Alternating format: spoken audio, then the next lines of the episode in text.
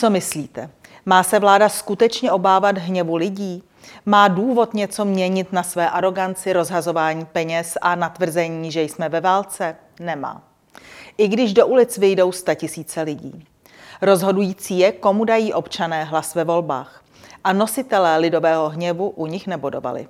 Čísla hovoří jasně. Pojďme na to. Před volbami jsme často slyšeli jak od parlamentní, tak od mimoparlamentní opozice, že budou referendem o této vládě. Proběhlo několik demonstrací, největší z nich 3. září na Václavském náměstí, kde se sešlo na 100 tisíc lidí. Na této demonstraci vystoupila také řada představitelů mimoparlamentních politických stran, které posléze vyslali své kandidáty do celostátních senátních voleb. Ty proběhly tento víkend a dali odpověď na to, zda občané skutečně chtějí změnu nebo zda jim současná situace vyhovuje.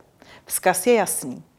Vystoupení z Evropské unie, změnu fialovo-babišovského dávkového socialismu na svobodný trh, změnu plíživé cenzury na svobodu slova a pragmatismus v jednání s Ruskem občané ve většině nechtějí.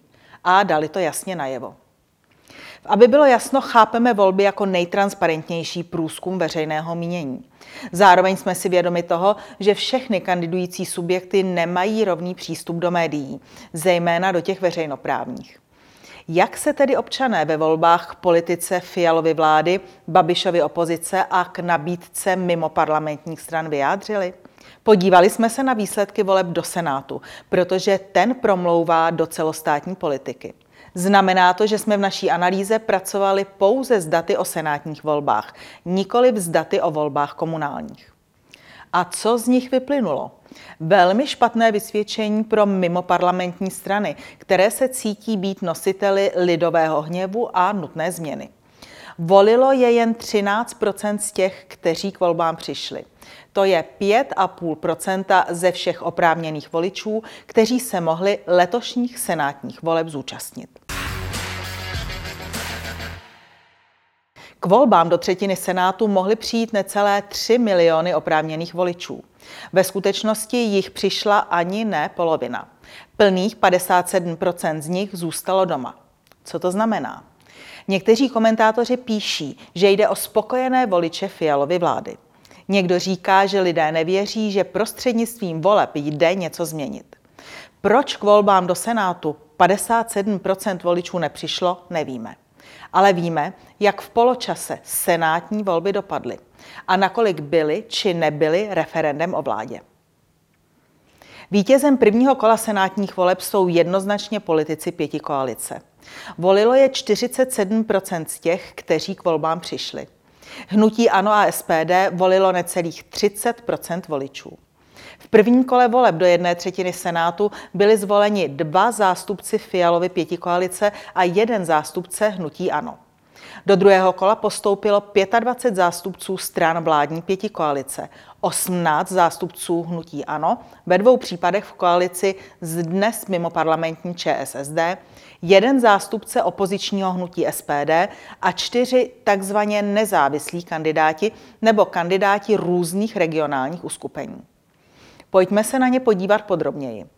Senátorka Alena Dernerová, která mandát obhajuje, byla až do posud členkou vládního senátorského klubu Starostové a nezávislí. Mandát obhajuje také senátor Jaroslav Větrovský, který byl v uplynulém období členem senátorského klubu Hnutí Ano. Do druhého kola postoupila také nezávislá kandidátka Daniela Kovářová, bývalá členka KSČ, která byla ministriní spravedlnosti za ODS. Postoupila rovněž Jana Zbirtek-Hamplová za nezávislé, kdysi poslankyně za ČSSD, která však v nedávném rozhovoru pro Aby bylo jasno nevyloučila vstup do senátního klubu ODS. Poslechněte si. Eh, nezávislý senátor sám je slabý senátor, chtěla bych být součástí nějakého klubu a rozhodovala bych se podle výsledku teď senátních voleb. Buď by třeba určitá skupina senátorů vytvořila deset, eh, desetičlený klub, nebo možná bych vstoupila, tuším pan Chalupský, přestože není člen, tak je člen eh, klubu, kde, je člen, kde jsou členové ODS. Neměla bych s tím žádný problém. Já jsem zvykla jak si odborně pracovat a mě v podstatě v uvozovkách jedno v kterém klubu. Ve světle těchto faktů tedy do druhého kola postoupilo nejméně 20 27 kandidátů zpřízněných s Fialovou pěti koalicí a 21 kandidátů z převážně parlamentní opozice.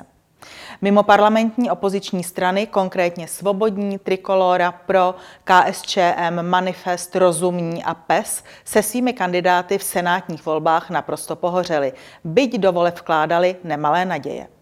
Celkem získali o něch zmíněných 13% hlasů občanů, kteří k volbám přišli, tedy 5,5% oprávněných voličů, kteří jim mohli o víkendu dát hlas.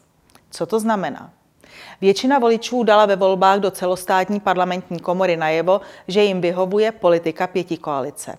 A zbytek dal najevo, že se cítí dobře v Evropské unii a věří, že s Andrejem Babišem bude líp. A mimo parlamentní opozice? Bude-li postupovat tak jako do posud, Fialovo-Babišovský eurounijní socialismus bude dál pevně v sedle, i když bude plný Václavák.